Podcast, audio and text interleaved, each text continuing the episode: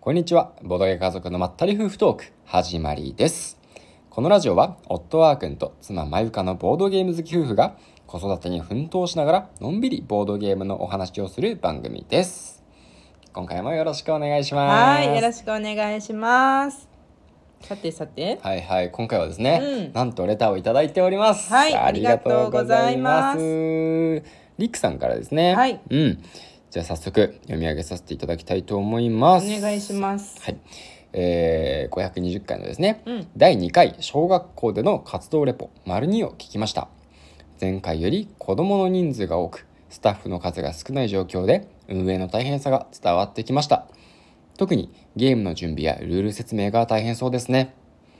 ちなみに学童でもボードゲームをされていると言われていたと思うのですが今回の活動と同じような苦労はありますでしょうかやっているゲームやスタッフの関わり方などに違いがあれば聞いてみたいですそこに何かヒントはないですかねあとスタッフが少ない時でもできそうな案としては全員でできるゲームをやるというのはどうでしょうか次回以降の活動報告も楽しみにしておりますというおーことで長文書いていただいてありがとうござ嬉しいいでますす。ねありがとうございますいやもうずいぶん間が空いてしまって、その第2回の活動レポを配信してからねう。んうんうん、覚えてる？あっくん自 身。私からの報報告だったからね。そうだね第1回と第2回にうん続きね。うんうんうんあの第2回は、うんあれだったっけ反省点のやつだよねそうそうそう、うんうん反省が多かったんだっていうもあのると、ねうんあのスタッフがその日本当に少なくて、うん大変だったんだよっていう感じの、そうだ楽ねしかったんだけど、ん大変さが勝ってる感じの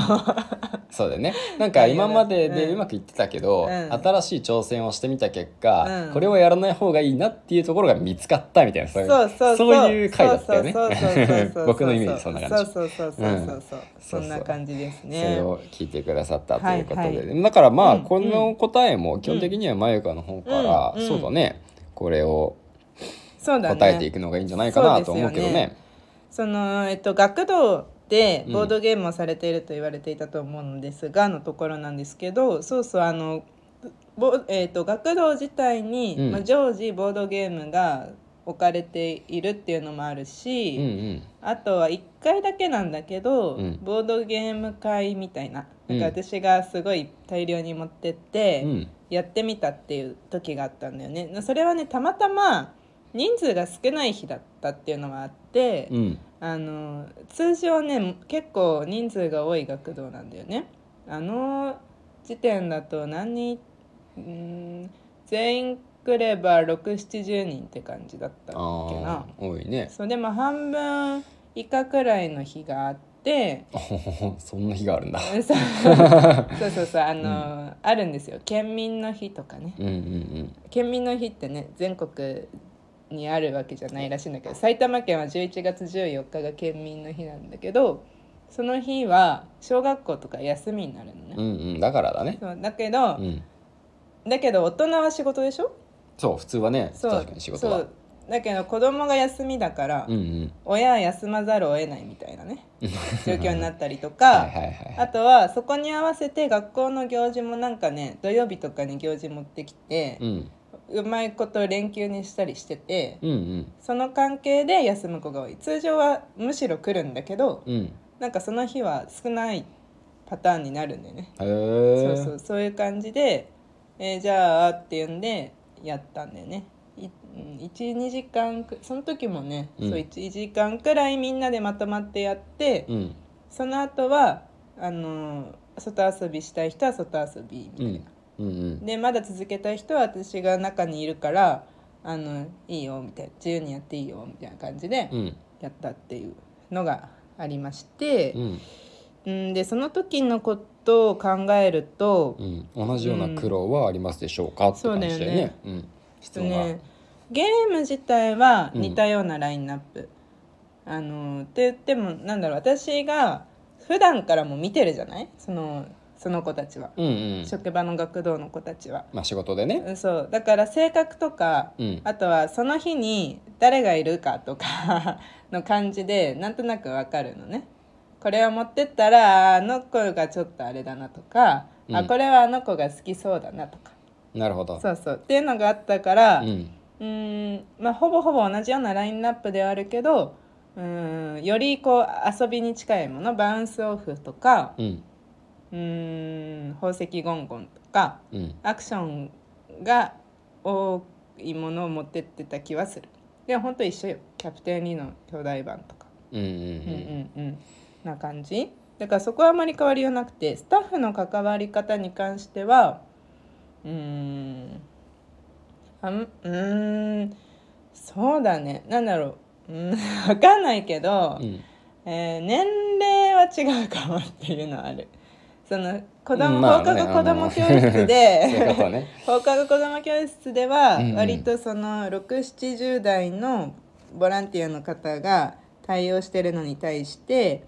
えー職場のその日の学童の先生たちがうーんと203040代っうんて感じだったからうーん先生の飲み込みは早い飲み込みというか、まあ、若干やっぱし知ってるというか慣れてるよね。うんまあ普段から学童の先生だか遊らびに慣れてる先ね生だそもうんねそうそうそうそこは違ううんのもあるしまあもちろん子どもたちの関わり方も、うまいよね、まあそうだねっていうのはありますからね、うんうんだけどルールはみんな全部知らなくて私が子どもたちに教えてるのを先生たちも聞いてたっていうか、ああ事前には今回は、うん今回というか学童ではうん言わなかったんだうん、そういう時間はなかったねあーその日急に持ってってう、んその日急に始めたからああじゃあどうだったのそれで、うんこううまくいったのうん、そうそうそうなんですよでこうそうなので、うん確かにと思ってうん思い返してみたんだけど、うんまあうん違いとしては、うんえー学年ごっちゃでやったんだようんだからこれは1年生とかに分けなかった2年生とか、うんうんまあ、まず1年生から6年生までいて、うんまあ、高学年456年生はかなり少ないんだけどね1桁しかいないんだけど、うんでまあ、そこの6学年含めて、えーやりたいゲームのところに行くっていう。うんでそこでゲー人数オーバーしちゃったら、えーその各グループでじゃんけんなり順番なり決めてやってねみたいな感じでうんうんでルールもその場その場というか全体にまず教えてから各テーブルにそのゲームを置いてじゃあ好きなとこどうぞってやったんだよね。うんでやっぱねこう456年生になると飲み込みも早くて教えてくれるんだよねむしろ1年生とかに、下の子にねう、ん、そこは違うのかもしれないって思ったああ456年生の存在は、うん、じゃあかなりありがたいものだとそうむしろスタッフ側に回ってくれるそうこともあるとそうこれはなんかそのボードゲーム会の時に限らずなんだよね、そううん、イベント行事うん、が何かしらある時は大抵そうなるうん、それはありがたいねまあ上のそ学年のの子が上の学年の子たちも、うん知らない子たちに対して教えるわけじゃないだろうしねそうだねそううんそやうっそぱうりその同じ普段学知校のっねてる子普段のたねちに教えるっていうのもあるから、うんまあ、そういう、まあ、もう文化もできてるかもしれないしそうだねうんうん、教えやすいのかもしれないね、うんうん逆にその上の子たちはうんつまんないってならないのその結なら局なさ、いね対象が、うんまあ、下の子に合わせて多分ラインナップ持っていくわけじゃん、うんうんうんあのうんバラバラでやるんだったらさうんうんその6年生じゃないとできないようなゲーム持っていくわけにいかないでしょうだんって、うんだからうんそうなると思うんだけど、うんそれに対して、うんまあ、小学校5年生6年生の子たちも楽しそうに遊んでた。遊んでたあーなるほどね、うんそうだったんだ。ああんまりそのなんだろうねそのなんて言うんだろう最低年齢はうんあの決まってるというか、うんだいたいこここのくらいの年齢足しないとできないはあるけどうん、上に関してはさうん、さ上の人が下に下げていく分にはさレベルをうん、つまんないってなることはあんまないんじゃないかな。うん、まあそうだうね、そん、の本当に子供向けみたいなやつは、うん、まああるけどその一般的に、うんあの売られているうん、なんだろうねかん子供向けって歌ってないようなうん、だけど子供が遊べるような、うん、ボードゲームなんじゃもんじゃとかさ、うんうん、あれ別に子供向けって歌ってないと思うんだよね、うん、そもそ歌っても。ない歌ってない大人も好きじゃない、うん、そうそうだから、うんそういうのは関係ないということだね。そうそうそうそうそうただその幅車とかのさ「うんザ・ファーストゲームとかはさうんさすがに大人がやるとさ、うんこれた運のゲームだねっていうふうにそうだねなるし、なんかその、うんすぐにあの見通せてしまうよねなんか、うんこれこうなるんだろうなみたあいなむしろね、うんそういうゲームは、うん上限も決まってることあるようん3歳から7歳までのゲームっていう感じうんそうなんだうんそれはあるからまあそういうのじゃなければっうんていうのはあるかなうんそうなんだね上限決まってることもあるあ確かあるあにる見たことあるあるある僕も、えっ、となんだっけ9歳から99歳までみたいな上限99歳までしかできないよみたいな見たことあるわ100歳だったらできないんだあるあるあるあーあそういうれことかあるそうあれあれ確かに思い出したあれはそう99歳までしかできないってことそういうことだね、うんあーそっかじゃあ100歳になったらできるゲームが激減しそうだなちょっと困ったこれはだからカラーってなってないとダメってうこと、んそっ かそうだったのか気づかなかったなな、改めて考えてそういうことだねああそういうことだった。はい。まあ茶番は置いといて。はいはいはいうんそういう感じなんそうだからねあ、うんそうそうそこからヒントを得るとしたら、うん3年生までの3学年しかいないけど、うん放課後子ども教室にはね、うんうんあのあの私が行ってる、えー市内の放課後子ども教室ではねうんうんあのまあそうかって別に学年こだわんなくてもいいのかっていうのもちょっと思ったうんうんそうだよなってこのレター見てんやっぱ年齢にとらわれてたねいつの間にかっていうのはあるまあね。うんまあさやっぱ六歳うんが小学校一年生じゃない。うんその前後、うんまあちょうど多分できるゲームがうんどんどん増えていくぐらいの頃合いでもあると思うからきそっれそれもあと。るんだよねだから3年生ならできるし、うんこれでぜひ楽しんでもらいたいなみたいなこっちの気持ちとかも入るしそうなんだよからね、うんまあだから別れてしまうのもね、うんまあまあまあ分かるかなとは思う僕も、うんし別にまあ別れてやるのが別に悪いことでもないと思ううし、んうんまあただ別に分けないという方法もあるんだな、そうそうそうそうっていうことに気づけたってことだよねそういうことそういうことそうそうなるほど確かに僕もそれは思った。うんあまあ学年である程度分けてって、うんプラスだ別にどの学年でも OK っていうのを分かりやすく区別しておくとかねうんそうすれば、うん、いいのかとかうんうんうんうんまあ難しいけどねとはいえその場で初めて会う子たちだから、うんある程度こっちで仕切っておくことでうーんまあコントロールしやすいっていうのがあるからうんまあでもうん一つ案だなっていううん感じですね。そうだこれがね。うんそうだね。うんうんうんで、うんえっとスタッフが少ない時でもできそうな案として全員でできるゲームをやるというのはどうでしょうかうんなんだけどそうだね人数にもよるけどもう我々はマネージャーがしか出てこなかったね。うん全員ぜひでいきやるゲーム私もねそう思ったの最初ああ、うんマネージャーがだなってもうね あれのイメージ強いんだよな本当にだからでもできるかどうかわかんないけどさ、うんううんん、全員でできるゲームでも聞くとか何人でもできるなあれみたいうん、なすぐ出てくるっていうすねごいよねそれも、うんうんいやなんかそれこそ、うんえっ、となんだそれこそねあのなんじゃもんじゃとかも、えー緑と白を混ぜるあの2種類のやつ混ぜてうんやれば12人までとかよね確か。あそうなんだうん、とか、うんとまあ、その多いあ人数が基本の人数が多いものっうんていうのはまあちょこちょこあるじゃん。うんドミノゲームもね8人とかさうん10人とかまでいけるんだっけなんか、まあ、とにかくたくさんできたりするじゃん。だうかんらそういうのをあらかじめ少し用意しておくことで当日の対応当日対応するのもありうんあ今日人数少ないからなんかねその前回はまさあのまさかこんなにスタッフが少ないと思わなかったんだよね当日欠席もいたからあの放課後の方ねそう放課後子ども教室のうんスタッフさんの人数が、うん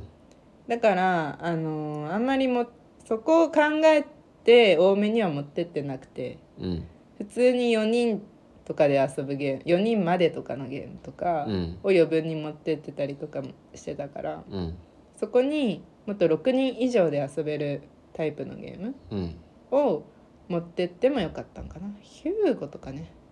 うんうん、なとにかくあのメビウスゲーム大会はさうんあれ基本6人とかで1グル1グループやったよねそうだね6人だった気がすだよねるかだからうん多分まああれゲームによってちょっと違うのもあったけどあそっかうんサンファンとか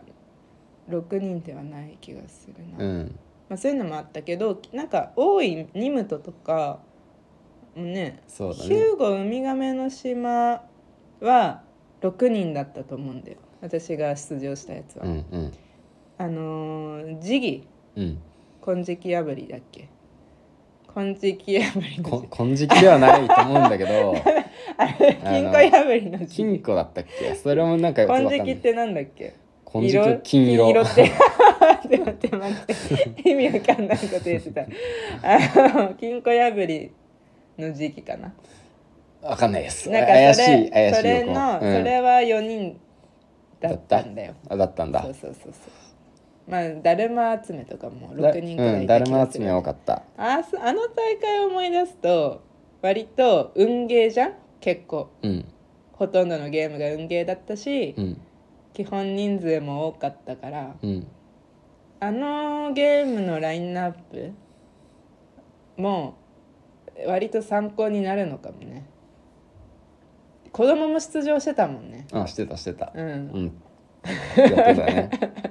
ふと思ったよ今、うんマネージャああーのがやからっもぱムビスゲームズのラインナップはね、うん今後も使っていけるかもねいけるかもね、うんだるま集めとかどうなんあれね坊主めくりね坊主めくりだからね、うんまあ、チキンレースみたいな感じじゃんうん要はうんまあ確率論とか考えるけど、うんでもまあちょっとまあね1年生できるかと言えるとちうょっとできないかなみたいな気もするんだけど、ん、うん、うん、ゲーム慣れしてないとね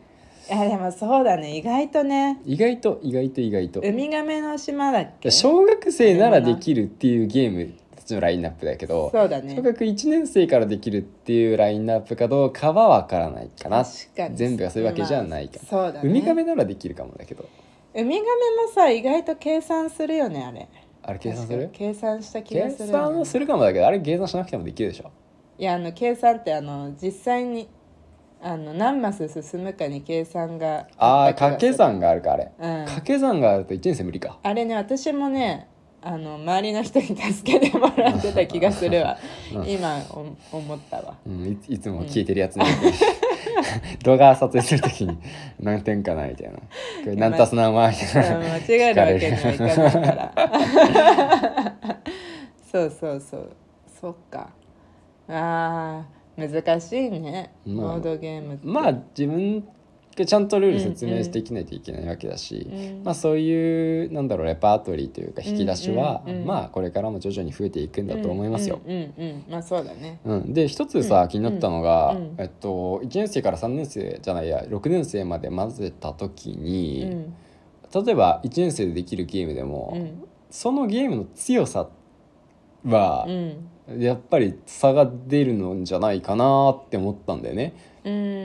うんあそうかそうかそうそうそうか例えば、うんうんなんじゃもんじゃであっても、うんできるよ1年生も、うんでも1年生同士だったらさ、うんまあある程度、うんある程度だけど、うんまあ同じくらいのそれ、うん1年生同士でしたら結構さ、うんあの僕が行った放課後クラブでは、うんまあ上手い人はずっと上手い、うんうんうんいっぱい取るみたいなうんでも取れない人はほとんど取れないみたいな感じだったけど、うんうんそれに学年が変わってしまったら、いはいはいなおその差は開いてしまってう、んまあ泣いてしまうことかうん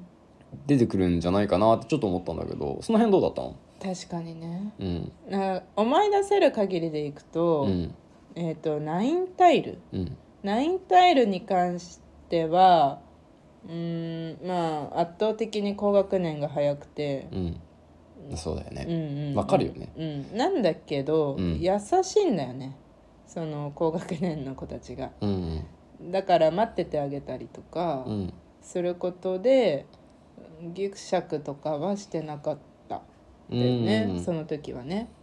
で普段ねあの置いてあるボードゲームうんもうあんまり学年が混ざってやってるところところ時はないんだよね基本的には。うんその4年生以上になると大体4年生以上のメンバーだけでやってるかうんもしくは、うん、3年生以下とやるとしてももともと兄弟とか、うんうん、そういう感じかなうんだからうんあんまそうだねうん難しいね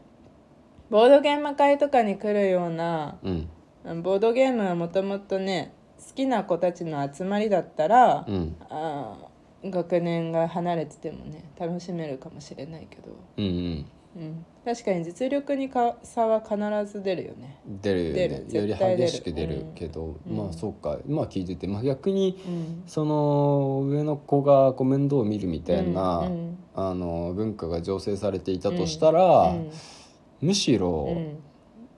同学年でやるよりも下手したらう、んうんうんなんだろううまく回るというかさそれはある平和的うにん行われる、うん上の、ね、学年の子たちが、うんうんもう勝とうと必死にならないうんのであれば、うんその上の子たちがまずそこで、うんあのまあ、文句言うことはないわけだし、うんうんでそれをのね、うんなんだろう手伝いヘルプを受けて。うん遊ぶ下の子たちも、うんまあ、楽しく遊べるそうだなって思ったから、そう下手したらそうそうよりうまくな回る可能性すらあるのか。あるわね今思い出したんだけど、うん一番よく遊ばれてるゲーム普段うんやってるのがやっぱ UNO なんだけど、ああうのね。うん、UNO を、うんあのー高学年の子と遊んでるところうに、ん1年生とかが途中から混ぜてって入ってきたとするじゃん。うんでそういう時って、まあ、途中からとかじゃなかったとしてもね、あのーじゃあチームになろうってよく言ああう上の子たちは。へうえ、んっていうこともあるな。なるほどね。そうそうそうそうまあ要は奉行なんだけどさ結局チームになって、うんうんお互いに手ふ手札を見せ合チームの中でねうんあの見せ合ってこれ出してみたいなっうんていう感じにはなってんだけどねうんうんまあ、頭脳やるからうん体やってねみたいな。そうそうそうそうそうそうそうそうそうそういう感じかな、まあそれで、まあ、楽しくなければ抜けちゃうし、うん楽しければうんやってるしだからうんまあ、そこはなんかあのいや自分で考え考えればとかうん自分で考えたいんじゃないのとか、うんそういうこともあまり言わない私はね、ううんんそういうスタイルでやってるまあそれでやり方を覚えて、うんうん例えばさ、うんその今は上の学年の子たちが遊んでるグループだけうど、んうんまたね別の機会にね、うん同じ学年の子集めてやればいいしね、そうそうそうそうそうそううん、そういうやり方を覚えるって意味では、うんうんすごいチームでやるのがいいかもしれない、うんそうそうそうルールを覚えるにはね。うんそうそうそうそう、うんそれはあるそれはある、ううんん、うんそうだねなんかそうかまああとはさあのそういえばと思ったのがうんあんまりメモリー系うんを持ってってなかったからうんメモリー系とか持ってってたり持ってくのもありかなとかあとさあのーなんだまあそうだねまあそういうのもありかなって今ふと思ったなそういうのってメモリー系メモリー機を持っていくのがあり、うんうんなかったなって思った今ふとねうん全然関係ないんだけど、 うん、どどうしてありだと思ったのそういえばジャンルとしてうんメモリー系のゲーム入れてなかったから、うんなんかまたそこで幅も広がるなって思ったボードゲームレパートリーとしてねそうシンプルにね。ボードそうすみません、うんいきなりうんふと思いついたことをうん言葉にしてしまい ました、 なんか関連性があるのかと思ううんうんうんどこかからなんか、こここれこれこういう理由 で今までの話の流れからだと、 うん確かにそこから考えると、うん、メモリーゲームいいかもしれないみたいなね感情の流れかと思っごめんごめた、んうん、失礼しましたそんな感じですうんなんでまああのーやっぱさこの私たちだけでうん話してるんじゃなくて、うんこうなんだろう客観的にというか、うん第三者の方から、うんこういろいろこうやって言葉いただけるとうんいいね考えられる、ああーそれは考えてなかったなとか、ーうんあなんで考えてなかったんだろうそういえばとかうんあるねありがたい限りですねそうだね、別の視点をうん、ね、うん、そうくそうれるよそう、ねいや本当にうそうだんね、うんそう思うやっぱ人の意見って大事だなそうだねうんありがとうございますはいありがとうございましたはいっていう感じで、うんじゃあ今日はレター会かうな、んうんうんはい。ということで、はいじゃあ本編は以上となって、はいであとはいつものですねう、んあの感想の方の読み上げをさはいせていただきたいと思おい願まいすし。ますはい、えっ、とこのラジオではですね、うんハッシュタグボドカゾラジオとつけて X の方ポストしていただくとこの、えータイミングで読み上げさせていただいております。うん今回はですね、えっ、とピピタパンさんがはいはい、えーやツイツイートじゃなくてポストしてくれました。はい、はありい。がとうございますはい、じゃあ読み上げますね。はい、えー、518回 &520 回拝聴。これはさっきのあれだね。うんあのボードゲームのうんあのー放課後放子課ど後もク教ラ室クラブのでねの会だね、はい2回目の方、えー同じ小学1年生でも数ヶ月で違いがあるというのが驚き僕もいつか親子ゲーム会やってみたいのですあやってみたいので失敗談も参考になりました全編通してまゆかさんが子供が好きというのが伝わってきました雨宿りさんのボドゲの並べ方がどうなのか気になって眠れませんっていうことで、はいは いはいいやそうなんですよ ね、うん、いやあのーそう子供好きです私 はまずねうんあの小学生あ中学生あたりがねうん割と私の中では好きあ中学生も好きなんだもともと中学生が好きで、うん中学生が好きだなって思ってた時、うん小学生が子供すぎてう、んなんかうーんもうちょっとやっぱ中学生いいなみたいな時があったのねん一時期、うんまあ、だいぶ前10年くらい前の話なんだけどうんで今、まあ、自分の子供が生まれて、うんもう赤ちゃんから見てると小学生がめちゃくちゃ大人で さいやもうさ比較対象がねあ小学生全然あの全然対等にいけるじゃんって思ってうんそうそう好きです小学生と中学生があ好きだそうよです、ねあのちっちゃい子も可愛いけどねうんうん可愛、いよね、うんうんほい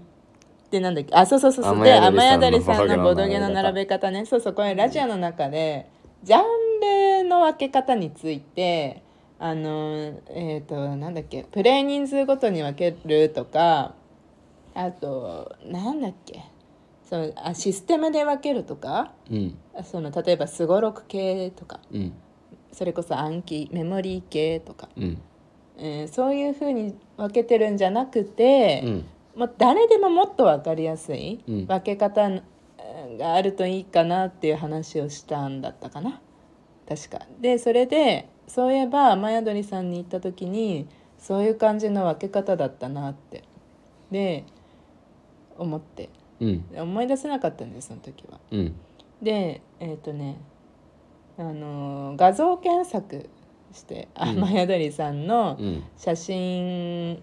を見見てどっかしらに写ってるだろうって思ったんだよ ねそうだね そうそいっう、ぱい書いてあったよそうねそうで意外と写ってなくてそこまではあ そうなんそだのボドゲ棚は大体ぼかされちゃってるというか背景じゃん、ああそうだようん、ねそうそうだからあんまり分かんなかったんだけうど、んあの何かで見つけたんだよな何かでうんあちょちょっと写ってたのがそれにはあのしっかりとか、うんワイワイがあったうんうんその2個が見えたんだよねそうそうそうと思ってだからそういう感じだった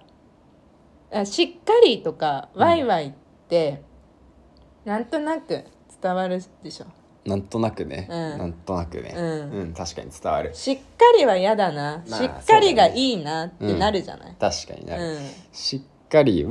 り自体はうん結構個人的な感覚にはなるかもしれないけど、うんうんでもなんかその盛り上がる系じゃないんだろうなみたいなそうそうそうそうそうっていうのは伝わるよねそうそうそうしっかりだとでもワイワイだと、うんこうみんなで盛り上がりたい時に、うんあのこっから選んだらいいんだなってあ逆にわかるからそうそうそうそうしっかりとワイワイが、うんその2つうん結構対照的にわかりやすいね、そうそうそうそううんそうそうそれですねだからなんかうんワイワイでも例えば、コミュニケーション系とかって書かれると、うんわ分かんない場合あると思うんで、確かにううんんうんコミュニケーションゲームって聞くと、うんワイワイかなって思うタイプの人とう、んそれはどういうタイプですかってさらに質問いくタイプとあると思うんだよね、うんでその、まあ、ちょっと違うけどデクリプトみたいな、うんああいうゲームも、まあコミュニケーションじゃコミュニケーションじゃん人によっては。まあまあまあまあうんうんあ暗号うをん使ったコミュニケーションって言えなくもない。そうそうそう ちょっと違うかもしれないけど、うん幅がいろいろそのね難しいけどうーんわかワイワイワイもう、まあ、どどのくらいワイワイなんですかとかはあるのかもしれないんだけ どでもわあるの かなからないけど、でもねいいじゃないわかりやすいなって思って、うんそういう分け方を使っていきたいなって思った。うんうんだよね、そのえっ、とそうそうあれだパッケージだけで選んじゃった1年生とかがうん例えばお化けキャッチとかうんを持ってって実際にはゲームが難しくてうんできなかったとかうんがあったって話だったんだな、うんもともとねそうそうそうそうだから少しちょっと難しいみた いな難しいなそれも、うんまあなそこはまあ検討の検討したり、うんえーそもそも経験値が必要な部分かもしれないんだけど、うんいろんなところでけあ、ね、あこういうふうに思うパターンがあるんだとかうんうね、んが分かってくると